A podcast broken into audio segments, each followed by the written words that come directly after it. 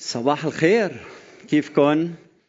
بالبداية بدي أشكر الرب على شعب كنيستنا على التزامكم محبتكم للرب. بدي أشكر الرب على قادة هالكنيسة على خدام وين ما كنتوا قديش في أيام وفي تحديات عم بهالأيام عم نقطع فيها وقديش ربنا عم بيباركنا بسبب أمانتكم فبدي أشكر الرب من أجلكم. بدي أشكر رب من أجل أسبوعين كان في بركة غير اعتيادية. بدي أشكر رب على رسالة سمعناها من الاخت أمال والاغسان كنت جاية من بولونيا بالسيارة باتجاه برلين وكنا معكم عم نحضر الخدمة. فبدي أشكر رب على قناة ست سبعة بي لايت اف ام وكل اللي عم يشتغلوا خلف الكاميرا لنقدر وين ما كنا نسمع لرسالة الحياة. الأسبوع الماضي كمان كنت بمطار آه، روما وكمان كنت معكم عم بسمع لرسالة الحياة. فرب استخدمنا كان عندنا مؤتمر وكان كمان في وقت للراحة. وأجمل شيء لما واحد يرجع على كنيسته عائلة يسوع المسيح. أخوتي موضوع اليوم برايي كثير مهم. بدي اصغائكم انتباهكم بدي الكتاب المقدس يكون معكم بتشجعوني لما بترفعوا كلمة الله بتفرجوني إياها. فرجوني كلمة الرب. معكم جايبها معك. موضوع اليوم الامتحان العظيم الامتحان العظيم. والقصة يلي بدي أقريها على مسامعكم هي أكثر قصة معروفة في الكتاب المقدس بالعهد القديم. هي أصعب قصة للتطبيق في العهد القديم. وبحسب المتخصصين هي أروع رواية أروع قصة مكتوبة في العهد القديم. فهيدي بالنسبة لإلي تحفة أدبية مليئة بتحمل مبادئ عملية بتحمل مفاهيم لاهوتية بتحمل أخلاق. وكتير مهم إنه نتأمل بهذا النص بعمق وكلنا مع بعض. وبهالروح الواحد. فافتحوا معي تكوين الفصل 22 رح أبدأ القراءة من العدد الأول. ورح نشوف وين رح نوصل اليوم بدراستنا لهالقصة. وحدث تكوين 22 واحد وحدث بعد هذه الأمور. أن الله امتحن إبراهيم فقال له يا إبراهيم فقال ها أنا ذا. فقال خذ ابنك وحيدك الذي تحبه إسحاق. واذهب إلى أرض المرية وأصعده هناك محرقة على أحد الجبال الذي أقول لك. فبكر إبراهيم صباحا وشد على حماره وأخذ اثنين من غلمانه معه وإسحاق ابنه وشقق حطبا لمحرقة وقام وذهب إلى الموضع الذي قال له الله. وفي اليوم الثالث رفع إبراهيم عينيه وأبصر الموضع من بعيد. فقال إبراهيم لغلاميه اجلسا أنتما هنا مع الحمار وأما أنا والغلام فنذهب إلى هناك ونسجد ثم نرجع إليكما. فأخذ إبراهيم حطب المحرقه ووضعه على إسحاق ابنه وأخذ بيده النار والسكين فذهب كلاهما معا. وكلم إسحاق إبراهيم أباه وقال يا أبي فقال هانذا يا ابني فقال هو ذا النار والحطب ولكن أين الخروف؟ للمحرقة. فقال إبراهيم الله يرى له الخروف للمحرقة يا ابني.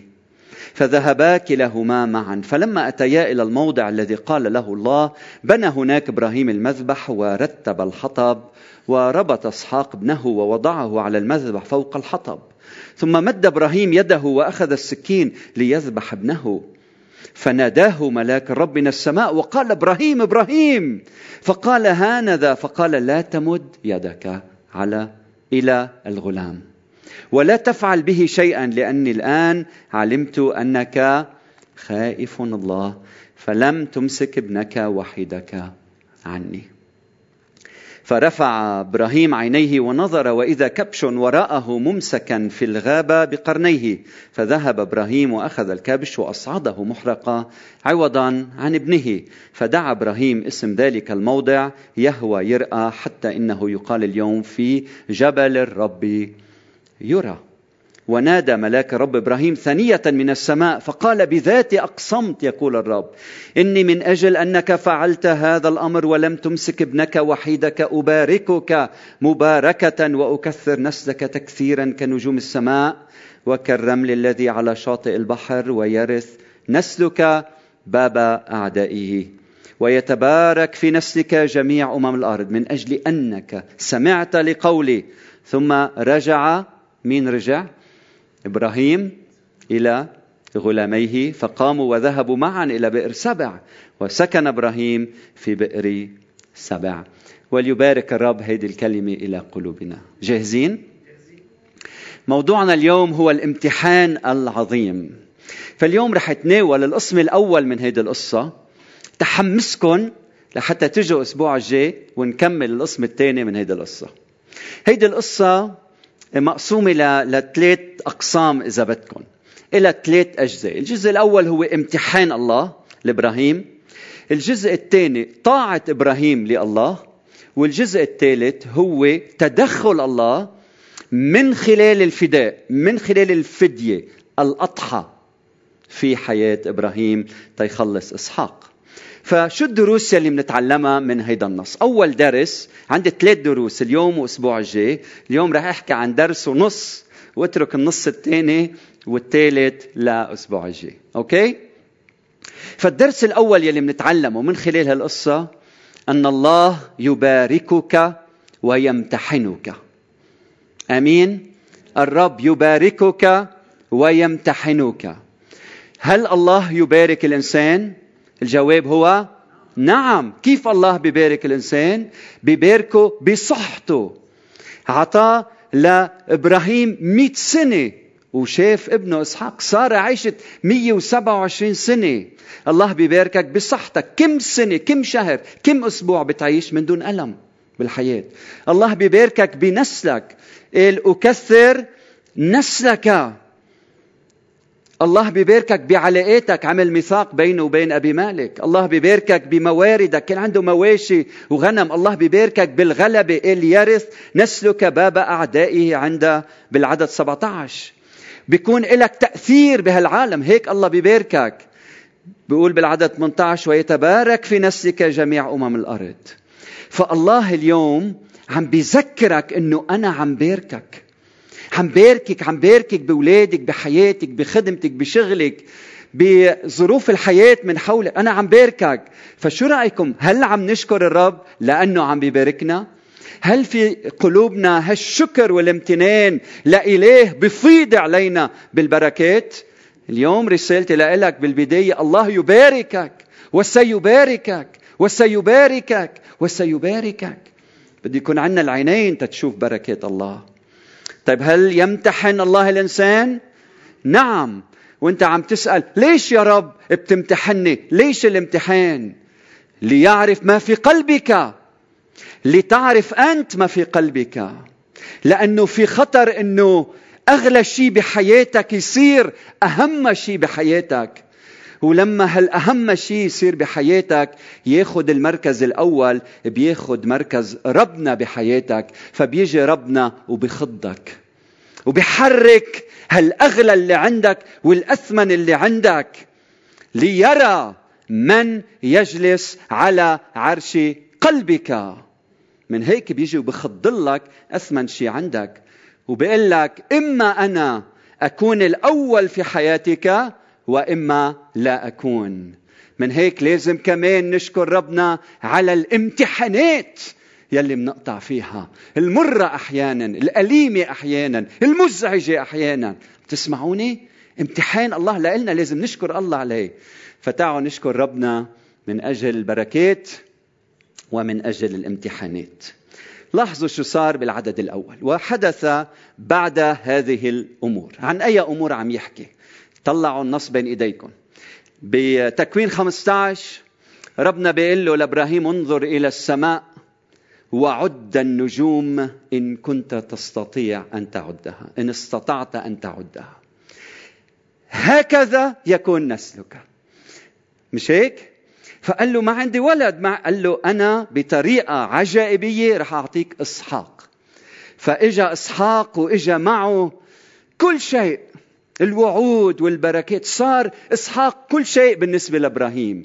فهل ممكن هل في احتمال هل في خطر إنه الوعد والموعود به ياخذ محل الذي يعد الواعد تفهم علي؟ هل ممكن إنه هيدا الوعد بقلبك يا إبراهيم ياخذ محلي؟ وحدث بعد هذه الأمور. أن الله امتحن إبراهيم.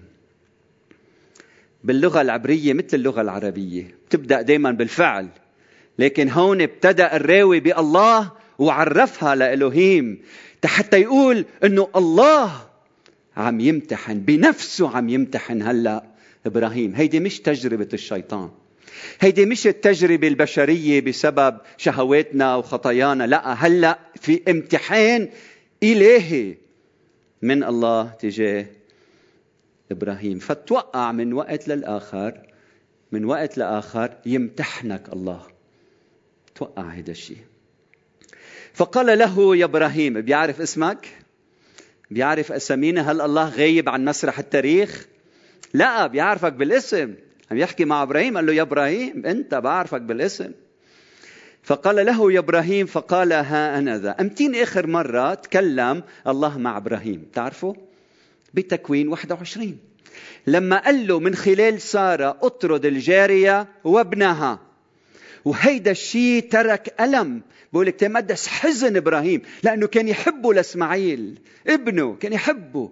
فحزن حزن إبراهيم أنه عمل هيدا الشيء وهل في شيء مؤلم؟ أكثر من أنك أنت يا بي تطرد ابنك من البيت؟ هلا اجى الامتحان الأصعب.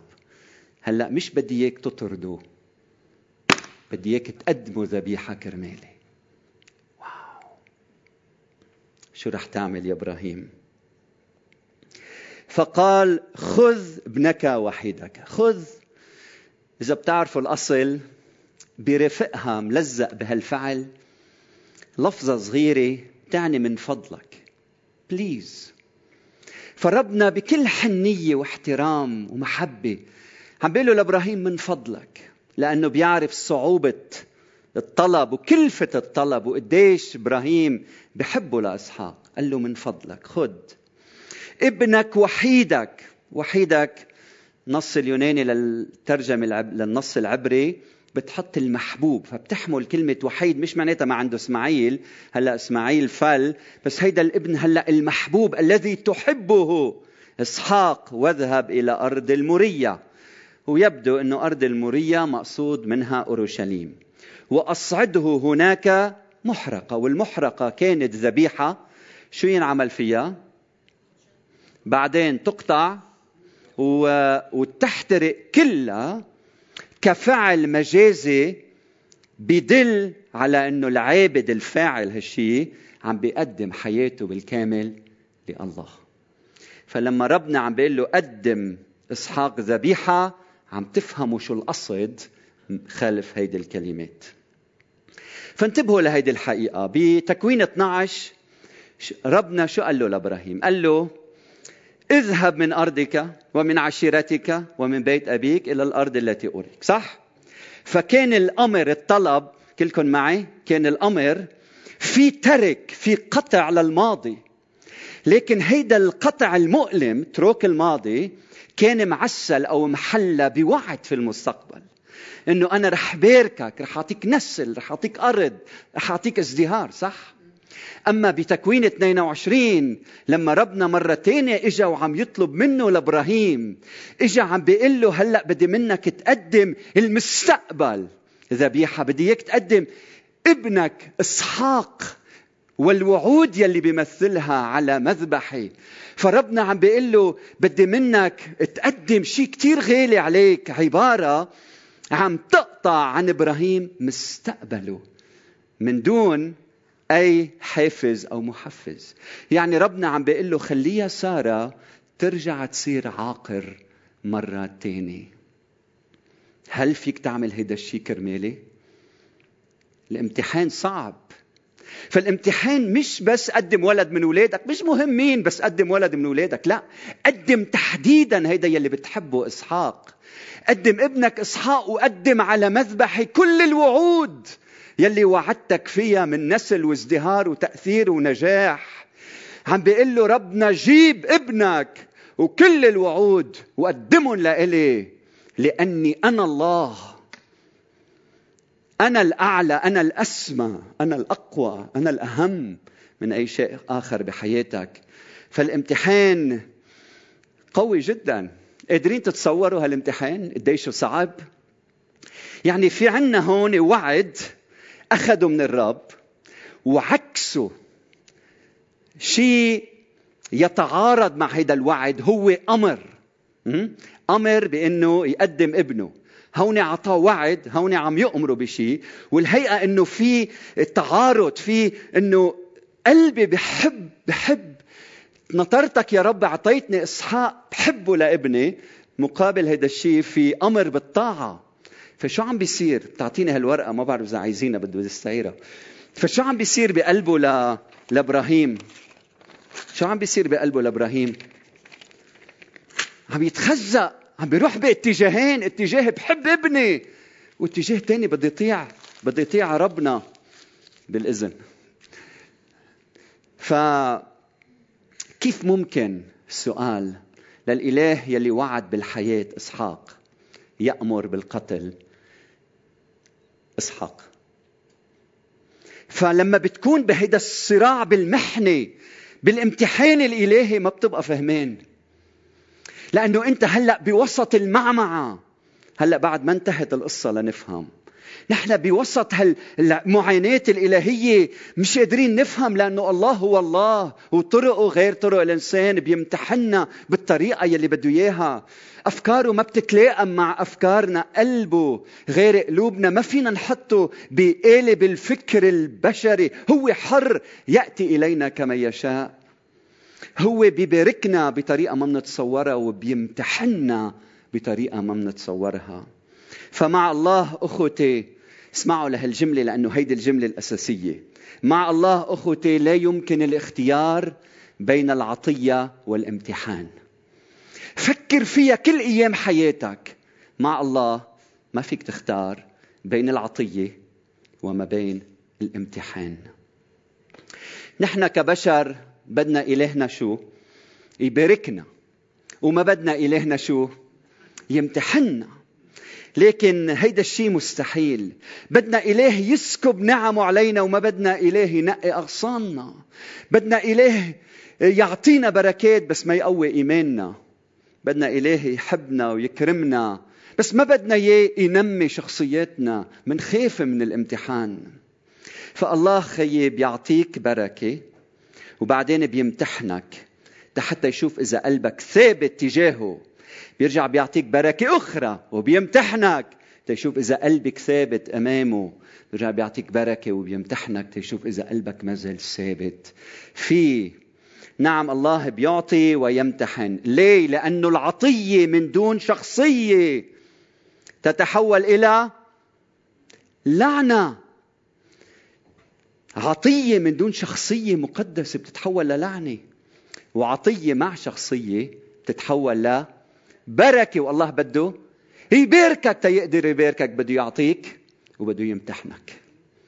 فمع العطية بيجي الامتحان لحتى شخصيتنا تتشكل لتتحول العطية بركة حقيقية بحياتنا. كلمة أخيرة عن الامتحان. عادة لما بيمتحننا الله أخوتي اسمع لها العبارة بيمتحن أعمق أعمق ارتباط عاطفي لديك. وبالنسبة لإبراهيم كان أعمق ارتباط عاطفي هو إسحاق. فالله لما بيجي ليمتحن اسأل وين أعمق ارتباط عاطفي عندك؟ هونيك بيجي الامتحان. فممكن يكون راحتك ممكن يكون حلم عندك ممكن يكون صحتك ممكن يكون ولدك ممكن يكون سفرك ممكن يكون مستقبل اولادك هونيك بيجي الامتحان لأنه هونيك أعمق ارتباط عاطفي لديك. وبيسألك في عمق ارتباطك العاطفي هل أنت مستعد قبل كل شيء أن تحب الرب إلهك من كل قلبك ومن كل نفسك ومن كل فكرك؟ صعبة صعبة منا هينة أحيانا العطية بتاخد محل المعطي. وهيدي بيخدني وهذا بخليني أروح للنقطة الثانية، الله مش بس يباركك ويمتحنك، الله يطلب منك الطاعة، الله يطلب منك الطاعة، انتبه لعبارة الطاعة، فبيعطيك بيباركك بيمتحنك. وشو بيتوقع منا؟ الطاعة، الطاعة، بتكوين 12 لما أول مرة آه، طلب الرب من إبراهيم إنه يترك ماضيه وأهله، شو عمل إبراهيم؟ طاع، مش هيك؟ وهلأ لما ربنا اجى لعنده وقال له بدي منك تتخلى عن كل الوعود وتخسر مستقبلك كرمالي بقول الكتاب فبكر إبراهيم. آمين؟ فبكر إبراهيم. بطل إبراهيم. ولكل شخص بيناتنا ببكر ليطيع الرب. بدنا نعطي زقفة من كل قلوبنا. ونقول لك ألف مبروك. لأنك أنت امرأة بتبكري لتطيع الرب. أنت رجل بتبكر لحتى تطيع الرب بحياتك. فبكر إبراهيم صباحا. أمتين آخر مرة بكر إبراهيم؟ لما صرف هاجر وابنها. هاجر. شو قلت أنا؟ هاجر. لما أطلق هاجر وإسماعيل. فشو هالرجل الملتزم هيدا إبراهيم؟ من دون تأجيل ولا تأخير لا مماطلة حالا مباشرة بكر فالتطبيق شو رأيك؟ لما بينطلب منك شيء معين لما ربنا بيجي لعندك وبيهمس بأذنيك وبيقول لك شيء بتأجل؟ النجاح في علاقتنا مع ربنا لما بيطلب منك شغلة مباشرة بتبكر لحتى تطيعه. وكم من مرة أنا بحياتي تأخرت لطيع الرب وخسرت بركات من عنده. لأني إجلت لأني قلت مش هلأ بركي بعد شوي يا رب. بعمل لك مثل ما بدك بس طول بالك علي. وتعلمت هذا الدرس المهم يلي ما بنسيه بحياتي يلي هو تأجيل الطاعة منه طاعة مؤجلة إنما تمرد مبكر. صح؟ لما بتأجل الطاعة أنت عم تتمرد على ربنا. فبكر إبراهيم صباحا وشد على حماره. مش قادر تنام يا إبراهيم. تحط حالك محل إبراهيم أكيد ما بيقدر ينام. ونحن يلي مزوجين بنعرف زوجاتنا إذا بكرنا الصبح بدنا نروح على شي محل شو بنسمع صوت بقلنا؟ حبيبي لوين؟ مش هيك؟ لوين ماشي؟ لوين رايح؟ شو عندك اليوم؟ فلما سارة سألت إبراهيم شو عندك اليوم؟ شو قال لها؟ قديش في إشياء بالحياة صعبة ومؤلمة لدرجة إنه ما فيك تخبرها لأقرب المقربين لإلك. مزبوط اختبرت هالشي بحياتك؟ بكون الامتحان مؤلم ظرف ما حدا بيقدر يفهمه وبتشعر إنه ما فيك تخبره لحدا. اليوم بدي أقول لك ربنا بيعرفه. ربنا سامعه ربنا شايفه. هلأ التقليد اليهودي بيقول إنه لما عرفت سارة إنه رايح لأنه قلبها حس رايح يقدم إسحاق ابنها عملت نوبة قلبية وماتت لأنه النص مباشرة قروا الايه من بعد هذا النص؟ بقول إنه سارة ماتت بعمر ال 127 لكن النص ما بيقول لنا هيك. شد على حماره وأخذ اثنين من غلمانه معه وإسحاق ابنه وشق حقق حطبا للمحرقة. شغلة مين يقص الحطب؟ شغلة مين يقص الحطب؟ الغلمان مش هيك؟ الخدام. شو عم بيصير معك يا إبراهيم؟ ليش أنت مشوش؟ عم تلهي حالك؟ هل أنت بدك تطيع الرب؟ أنت ما بدك تطلب من حدا يجمع الحطبات؟ شو عم بيصير معك؟ عم تلهي حالك؟ فينا نقرأ الكثير بهالآيات. لاحظوا ترتيب الكلمات قدامنا. أول شيء شو عمل؟ يلا ساعدوني. شو عمل؟ بكر. إيه شو عمل؟ شد على حماره أول شيء اثنين أخذ الغلمان. ثلاثة أخذ إسحاق. وأربعة شو عمل؟ قطع الحطبات. شو بيصير عادة؟ تصوروا المشهد. شد على الحمار وقف الغلمان حط إسحاق على الحمار وراح يقطع الخشب. عادة شو بنعمل نحن؟ بنقطع الخشب الأول بعدين بنشد على الحمار بعدين بناخذ الغلمان بعدين بناخذ إسحاق. ليش بالقلب؟ شو عم بيجرب يقلنا الراوي؟ نعم؟ هل عم بيخبي على ابنه وعلى الغلمان هل مشاعره مضطربة؟ هل تارك أصعب شيء لآخر شيء لأنه كل ما كان عم بيقطع حطبة كان قلبه عم يتخزق من جوا. أنا ما بق... ما بقدر أتصور المشهد. تقدم ابنك. شغلة كتير صعبة. هل في تردد من أخذ الحطب؟ تقطيع الحطب كان مثل كأنه عم يقطع قلبه إبراهيم. صعبة. لما كل شيء الله بيعطيك إياه بيرجع بيطلبه منك. بيقول لك بدي إياه. وقام وذهب إلى الموضع الذي قال له الله. قام وذهب. هون شو بنشوف طاعة. الإيمان بيتبعه طاعة. ما حدا يحكينا عن إيمان من دون طاعة. يعقوب اثنين روح اقروا بيحكي عن إبراهيم وطاعته. ما في إيمان من دون طاعة. أرجوكم. ما بدنا حكي. بدنا طاعة بدنا السلوك بدنا السلوك. يا خدام. الرحلة مؤلمة. قام وذهب إلى الموضع الذي قال له الله. عرف حاله وين رايح؟ الطريق مؤلمة صعبة منا هينة يا خدام الرب الطاعة شغلة ضرورية بحياتنا. شو ما كانت خدمتك؟ شو ما كانت دعوتك؟ الطاعة أساسية. قال وفي اليوم الثالث وهيدي عبارة بتتكرر بالكتاب المقدس وتشير إلى مدة من الوقت للاستعداد لأمر معين. شو صار باليوم الأول والثاني مين بيعرف؟ ما حدا بيعرف. تصوروا معي شو كان عم يعمل إبراهيم. كان ساكت كل الوقت. كان صامت ما كان عم يحكي ولا كلمة. عم بيشوف ابنه عم يشبع منه. كيف كيف كان عم يتصرف؟ هل كان ساكت وبقلبه عم بيقول يا أبتاه إن أمكن أن تجيز عني هذه الكأس؟ شو كان عم بيقول إبراهيم؟ شو كان عم بيفكر؟ هل كان عم يرسم على وجهه ابتسامة مزيفة قدام ابنه مثل ما بيعمل كل بي لما العاصفة بتضرب البيت حتى يبين للولد إنه كل شيء على ما يرام وما تخاف يا بابا. كل شيء منيح. شو كان عم يعمل إبراهيم بهاليومين؟ شو كان عم بفكر؟ صعب. رفع إبراهيم عينيه وأبصر الموضع من بعيد. اطلع شاف الموضع يلي فيه رح يقدم ابنه ذبيحة لله. سكين واخترق قلبه. فشو عمل؟ فقال إبراهيم لغلاميه اجلسا أنتما هنا. ليه؟ مين بحب يشوف ابنه عم يندبح؟ فخليكن هون. اجلسا أنتما هنا مع الحمار. حتى الحمار ما بده إنه الحمار يشوف شو عم بيصير. أو يمكن لأنه المكان مقدس لدرجة إنه ما بيليق للحمار إنه يطلع عليه. أو يمكن ما بيقدر يوصل. قال وأما أنا والغلام فنذهب إلى هناك ونسجد ثم نرجع إليكما. بدي انتهي بهالآية اليوم.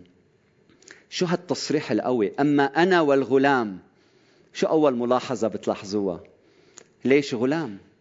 ليش ما قال ابني؟ ليش قال الغلام؟ عم يحكي عن إسحاق. ليه؟ بتعرفوا ليه؟ كل بي بيعرف ليه. لأنه عم يترك مسافة عاطفية بينه وبين ابنه عم يتحضر للآتي. بكون عندك ابن بده يسافر ويتركك. بتبلش قبل أشهر تتحضر. تترك مسافة. تعطيه حرية أكثر تغنجه أقل لأنه هلأ بده يفل. فقال أما أنا والغلام فنذهب إلى هناك. وشو بنعمل؟ نسجد ثم نرجع إليكما. كيف بدنا نفهمها هي هل يا إبراهيم عم تخفي الأمر عن ابنك والغلامين؟ هل يا إبراهيم أنت مثل كل إنسان آخر؟ ما بدك تحكي بالمصيبة لكي لا تحدث لديك؟ مش هيك؟ بيكون واحد حس حاله بده يموت مثلا. ما بيخبر حدا بيقول لحتى ما تصير معي المصيبة.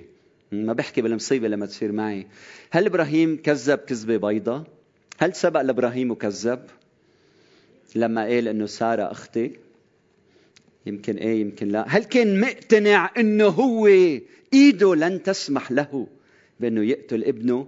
لما يوصل فوق رح يعصي كلام ربنا ورح يرجع بإسحاق. أو تعالوا نفكر بطريقة إيجابية. شو رأيكم؟ هيدا كان إعلان إيمان عند إبراهيم. يعني كان في رجاء مخفي بإله صالح يلي بيأمر بالحياة ومش مثل الآلهة الأخرى بيأمر بالموت. هل كان يؤمن إبراهيم إنه يلي أحيا أحشاء سارة قادر إنه يحيي إسحاق من جديد؟ عبرانيين 11 17 ل 19 بيقول بالإيمان قدم إبراهيم ابنه الوحيد إسحاق ذبيحة عندما امتحنه الله قدمه وهو الذي أعطاه الله الوعد وقال له بإسحاق يكون لك نسل. واعتقد إبراهيم أن الله قادر أن يقيم الأموات. لذلك عاد إليه ابنه إسحاق وفي هذا رمز.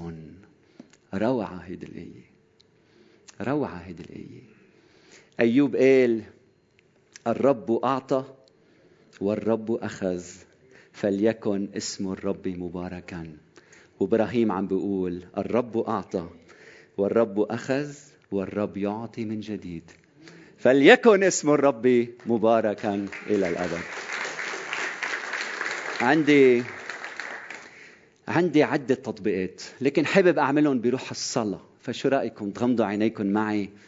نحن وعم نصلي هلأ الوقت لتركز لأنه ربنا مثل ما حكي مع إبراهيم بده يحكي معك بده يحكي معك. الله هو الله. هو إله كريم يعطيك وسيعطيك وسيعطيك بسخاء. بركات لا تتخيلها هو كريم أكثر مما أنت تتصور. رح يباركك كما ونوعا. إذا ممكن نوطي شوي الموسيقى لحتى تكونوا عم تسمعوني منيح وتركزوا معي على الصلاة وبعدين بيكون في فرصة للتسبيح. ربنا رح يباركك. إذا أنت ببيتك عم تسمعني وين ما كنت ربنا رح يباركك كما ونوعا. رح يكون لك تأثير بهذا العالم. لكن لازم تعرف أنه مع البركات بتجي الامتحانات. رح يمتحنك ليعرف ما في قلبك. هل رح تبقى أمين؟ هل البركات يلي عم يعطيك إياها لملذاتك؟ أو لخدمة الآخرين. هل رح تبقى أمين في علاقاتك بزواجك باهتمامك بأولادك بتفانيك للخدمة ولا رح تتحول لإنسان آخر؟ تأثر من أجل غاياتك الشخصية والتسلط. الله كان بده يعرف شو في بقلب إبراهيم. فامتحنه بدي أسألك هل العطية أخذت مكان المعطي في حياتك؟ هل رح تبقى تقدر المعطي ولا رح تلتهي بالعطية؟ باركك بولد أو رح يباركك بولد ويمتحنك من وقت إلى آخر ليرى هل الله أولا في حياتك شو هو أعمى ارتباط عاطفي لديك؟ هل هو شخص أو حلم أو مكان؟ إذا مش ربنا الأول بحياتك جاي الامتحان. حضر حالك. هل لما ربنا بيطلب منك تقدم أغلى ما عندك تؤجل أو تبكر؟ تطيع صوته اليوم. تذكر أنه المسيح أعطى نفسه من أجلك. تعلم الطاعة مما تألم به. كان يسوع مثالنا الصالح قدم حياته ذبيحة من أجلنا. لما بيجي الامتحان تذكر أنه هو دايما دايما لخيرك. هيدي مش تجربة الشيطان. تجربة الشيطان بدها تدمرك. الله بيجي لخيرك بيمتحنك. وربنا ما بيقول لك اعمل منيح تباركك. هيدي مش قصة إبراهيم. لا الله بارك إبراهيم وبعدين امتحنه. فالله بيعطيك بالأول بيعطيك بالأول بيعطيك بالأول وبعدين بيمتحن أمانتك. وأمانتك بتقول ازدهار وبركات بحياتك. إذا كنت غير أمين بتوقع البركة من إيدك. بتخسرها. وأفضل أنك تخسرها من ما أنك تخسر حياتك. فاليوم بدي أدعيك أنك تقدر ربنا تشكر ربنا على البركات تشكر ربنا على الامتحانات. تحط الأول بحياتك. يكون عندك استعداد للطاعة. وهلأ تقول له من خلال الترنيم. بقدم نفسي ذبيحة حية.